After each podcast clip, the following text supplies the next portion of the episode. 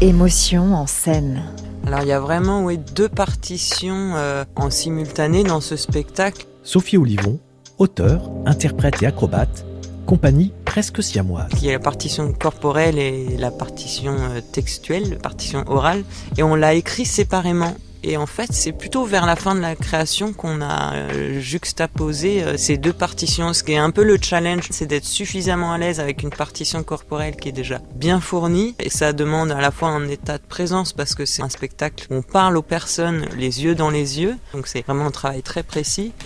Et en plus, on doit euh, rajouter du mouvement et du texte de manière simultanée. J'aime pas quand on me dit qu'on va bien ensemble. Comme si j'étais une chemise qui allait bien avec un pantalon. Ben, je pense que le public, euh, quand il me voit sur scène, il peut se projeter sur scène. Vincent Anoto, interprète, compagnie presque siamoise. Et moi, j'essaye. Alors, je sais pas si j'essaye ou si de toute façon, de fait, c'est comme ça. Je suis naturel, j'arrive pas à jouer. Je suis pas comédien, j'ai pas appris à jouer en fait. Donc, je reste euh, moi-même. Et il y a plein de choses que je pourrais pas faire. Ça a été aussi écrit pour que moi, je puisse le jouer. On reste dans quelque chose de naturel et de vrai. De vrai, de l'émotion. euh, c'est pareil de regarder quelqu'un droit dans les yeux. euh, tu lui dis quelque chose, tu vois l'émotion chez la personne, bah, tu la vis forcément aussi, ça te la renvoie. Émotion en scène.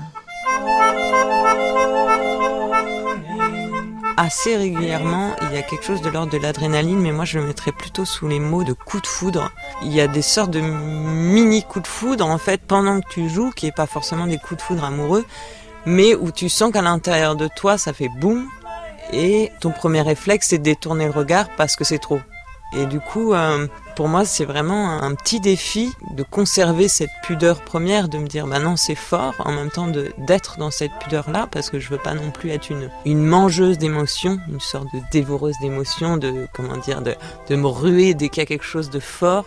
Mais en même temps, de pas briser ce qui est en train de naître euh, à ce moment-là entre moi et le spectateur. Donc, cette sorte de micro-histoire d'amour pendant trois secondes, quand les regards se croisent, je trouve qu'elle est vraiment importante à faire éclore, à faire vivre, et toujours en gardant cette pudeur de mon premier réflexe. Ouais, ça, je pourrais appeler ça de l'adrénaline. Moi, euh, pas forcément euh, d'adrénaline, euh, de l'appréhension, de l'étourdissement peut-être plutôt. Quelque chose des, qui, qui, tourne un peu la tête, où on se laisse embarquer aussi par ce qu'on raconte, par le mouvement, c'est plus ça.